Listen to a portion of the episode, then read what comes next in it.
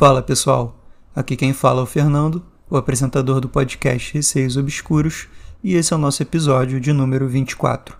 Lembrando que estamos com um grupo no Telegram, o grupo está bem ativo, o pessoal se fala todo dia e é bem legal. Quem quiser entrar é só escrever Receios Obscuros na busca do Telegram ou clicar no link que está na bio do Spotify. Quem quiser enviar os seus relatos, o e-mail é receiosobscuros.gmail.com ou pode enviar por direct no Instagram. Vamos começar o episódio. História de número 1. A Visagem. Oi, Fernando, tudo bem? Parabéns pelo podcast. Sou fã e sempre fico ansioso pelas histórias. Resolvi contar uma história que aconteceu com meu avô já falecido. A minha avó, quando era viva, foi quem contou essa história. Meu avô todo dia ia trabalhar na roça e saía de casa em sua bicicleta por volta de seis da manhã e só voltava no fim do dia ou então no comecinho da noite. Uma vez por mês, ele ia trabalhar num local diferente. Esse local ficava a cerca de 8 quilômetros da cidade e que deixava ele bastante nervoso, pois no caminho ele tinha que passar numa parte da estrada que falavam que aparecia muitas visagens, o termo que os moradores do interior do Ceará chamam as assombrações. Toda vez que ele ia a esse local, ele procurava voltar para casa antes de escurecer, pois as visagens aconteciam sempre à noite. Uma vez, ele teve o trabalho acima do normal e teve que voltar para casa mais de oito da noite. Ele ficou apreensivo de passar pelo local, porém, como precisava voltar para casa, resolveu enfrentar. Minha avó disse que quando ele chegou ao tal trecho, uma atmosfera mais fria que o comum tomou conta do ambiente, por volta de aproximadamente 500 metros. Meu avô disse que viu uma corda pendurada em um dos galhos de uma velha árvore semelhante às que são utilizadas em suicídios. Ele falou que quando estava saindo desse trecho, sentia um peso forte na garupa de sua bicicleta, como se alguém estivesse sentado em cima. O meu avô disse que esse peso foi sentido até a chegada da cidade. Ele não teve coragem de olhar para trás. Percebeu que, movimentando a visão apenas para a lateral, dava para ver as pernas da pessoa que estava na garupa. Após essa visão, ele ficou ainda mais travado de medo e mal conseguia se mexer, apenas o suficiente para pedalar rápido.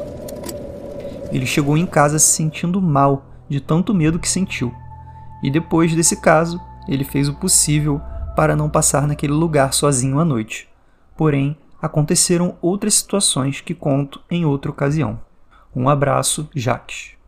Então, Jaques, é, muito obrigado pelo relato. O Jack está lá no grupo já do Telegram, a gente conversa. E sobre o seu relato, eu sinceramente não sei como seu avô conseguiu pedalar esse tempo todo sem olhar para trás. E essa parte que ele viu uma perna ali, né? De algum espírito ali sentado atrás dele. Acho que seria suficiente para você tomar um susto e cair da bicicleta, né? Acho que seu avô foi bem forte ali de aguentar aquele percurso todo, sabendo que tinha alguma coisa atrás dele.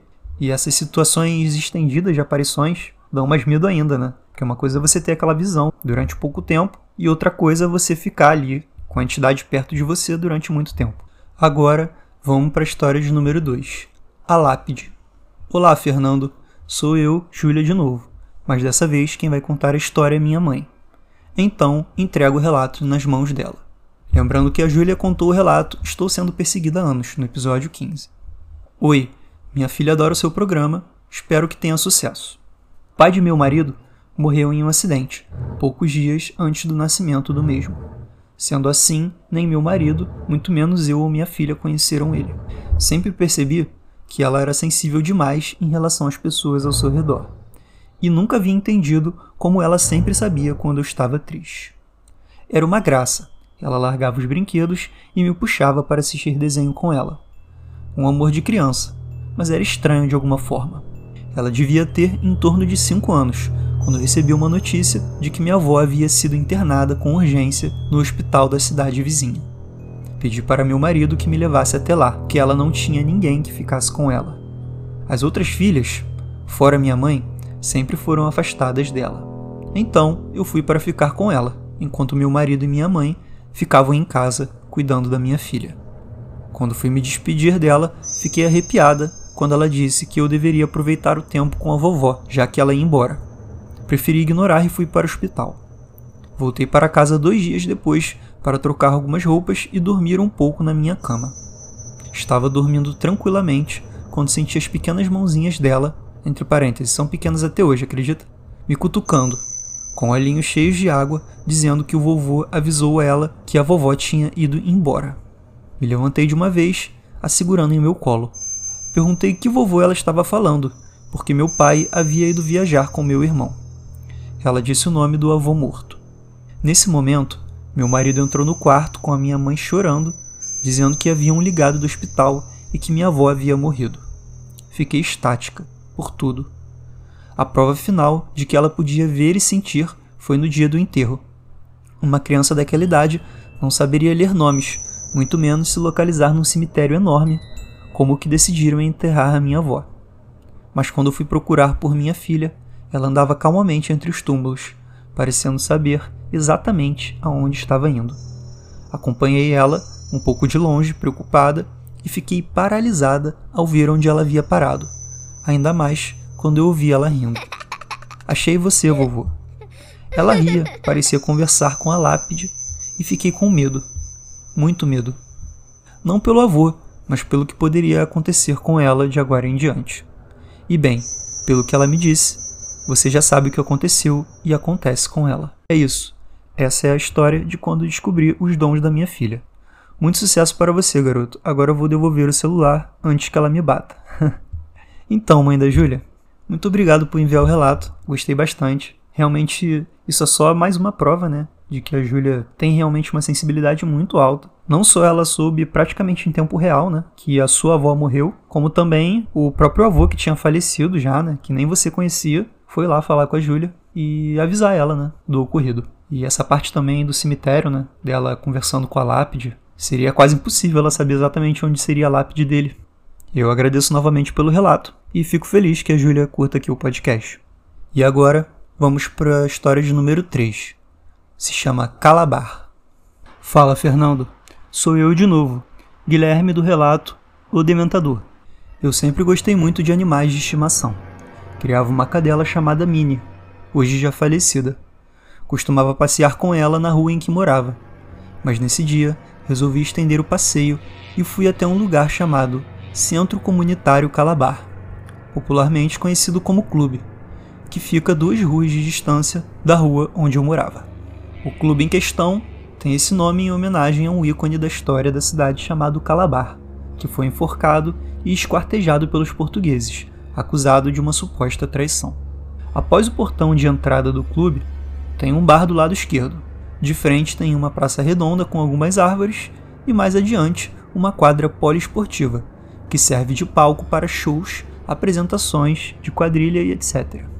Apesar disso, na maioria das vezes o lugar está deserto e com aparência de estar abandonado. Assim que entrei, dei uma volta na praça e comecei a andar entre as árvores. Tudo estava silencioso, a não ser pelo vento e o barulho das folhas. Depois de alguns minutos andando pela praça, a Minnie começou a parecer nervosa com os pelos do torso arrepiados, rosnando e começou a latir freneticamente em uma direção. Apesar do tamanho dela, ela era bem valente. Eu vi que não tinha nada ali. Olhei para cima, achando que poderia ser algum animal, e não via nada nos galhos das árvores. Deixei a corrente frouxa para que ela me puxasse para a direção na qual latia. Mas sempre que ela chegava lá, ela latia em uma direção diferente. Apesar de estar um pouco assustado com o comportamento dela, continuei achando que estava caçando algo. Até que depois de alguns minutos, ela começou a latir em todas as direções, como se a coisa para a qual ela estava latindo estivesse nos cercando.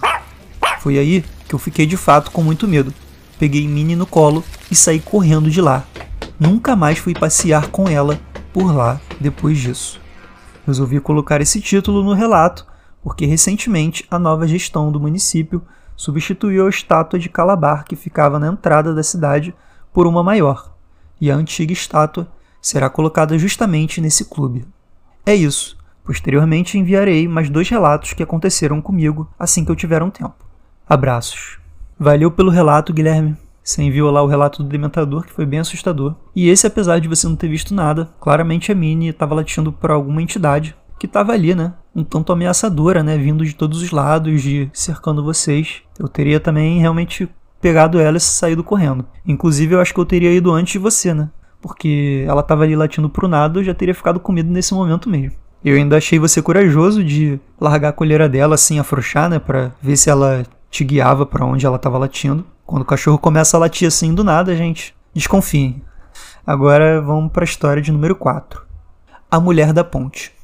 Quem viu esse relato foi a Luana, por e-mail. Essa história aconteceu com meu pai e com o meu tio, em situações diferentes. Bom, para começar, vou explicar a rotina que os dois faziam. Meu tio e meu pai trabalhavam na mesma empresa. Meu tio no horário das 13h30 às 22 horas e o meu pai das 22 horas às 5. Os dois moravam no mesmo bairro, em ruas vizinhas, e faziam o mesmo caminho. Até tinha outro, mas era mais longo. Nesse caminho que eles faziam, quase no final da rua tinha uma ponte. Antes e depois dela, somente terrenos vazios. Nessa ponte, um tempo atrás, aconteceu um acidente. Uma mulher estava voltando do trabalho de madrugada quando um homem bêbado atropelou ela e não prestou socorro. Essa mulher ficou caída naquela ponte, agonizando até ser encontrada já sem vida. Dito isto, agora começa o relato. Muitas pessoas que trabalhavam naquela fábrica e voltavam por aquele caminho começaram a relatar ver a mulher da ponte. Alguns diziam que ela pedia ajuda, outros que ela só ficava ali. Mas tinha quem relatava que ela entrava em contato físico. Pois bem, uma noite meu tio estava voltando do trabalho de bicicleta por essa rua. Ele estava cansado pois era um trabalho puxado, mas isso não o impedia de pedalar perfeitamente, já que a rua é uma reta com um asfalto muito bom. No momento em que ele estava próximo da ponte, o pedalar ficou mais pesado. Ele estava precisando de muito esforço para sair do lugar. Nisso, ele olhou para trás e viu a mulher agarrada no bagageiro da bicicleta. Era como se ela segurasse, não querendo subir, mas segurando mesmo e puxando para trás. Depois de muita força, ele conseguiu sair com a bicicleta. No outro dia, ele foi contar para o meu pai o que tinha acontecido. Ele estava com muita vontade de fazer o caminho mais longo, exatamente para não passar por isso novamente. Um tempo depois, meu pai, voltando do trabalho de madrugada, veio caminhando por essa rua. Ele conta que em um momento ele olhou para frente, lembrando que dos dois lados só tinha terreno vazio. Na esquina, em um dos terrenos, vinha uma mulher na direção dele, mas do lado contrário da rua. Ele continuou andando e observando aquela mulher, porque era escuro e ela estava sozinha. Quando ambos chegaram mais perto, ele vê que ela não está caminhando, mas sim flutuando. Na hora ele lembrou de tudo que já tinha ouvido e aquela sensação de medo veio. A mulher começou a se aproximar mais rápido e, quando ia atravessar a rua, passou um ônibus e ela sumiu. Meu pai dizia que nem sabe como teve perna para chegar em casa naquela noite. Eles ainda passavam naquela rua na maioria das vezes, porque afinal o caminho era bem mais curto. Às vezes eu também tinha que passar por essa rua, e mesmo durante o dia eu morria de medo de dar de cara com essa mulher. Luana, obrigado por enviar o seu relato. Bem bizarra a história. Não foi só o seu pai e o seu tio, né? Foram mais pessoas que viram essa mulher. Mas o que mais me chamou a atenção foi esse contato físico, né, que ela fez aí no relato que seu tio deu. Ela segurou a bicicleta dele. Que coisa bizarra, né? Lembrando agora também do relato 1 que o Jacques mandou, e ele inclusive sentiu um peso, né, na bicicleta. Então assim, não sei até que ponto, né, algumas entidades conseguem de fato influenciar no mundo físico, né, a ponto de você sentir o peso ou mesmo delas tocarem, segurarem alguma coisa. Acho que isso é bem assustador. Gente, por hoje é só. Lembrando que o grupo lá do Telegram tá bem legal. Quem quiser entrar, só digitar Receios Obscuros na busca. Os relatos podem ser enviados por e-mail receiosobscuros.gmail.com ou por direct no Instagram, arroba Receios Obscuros. Um beijo a todos e até o próximo episódio.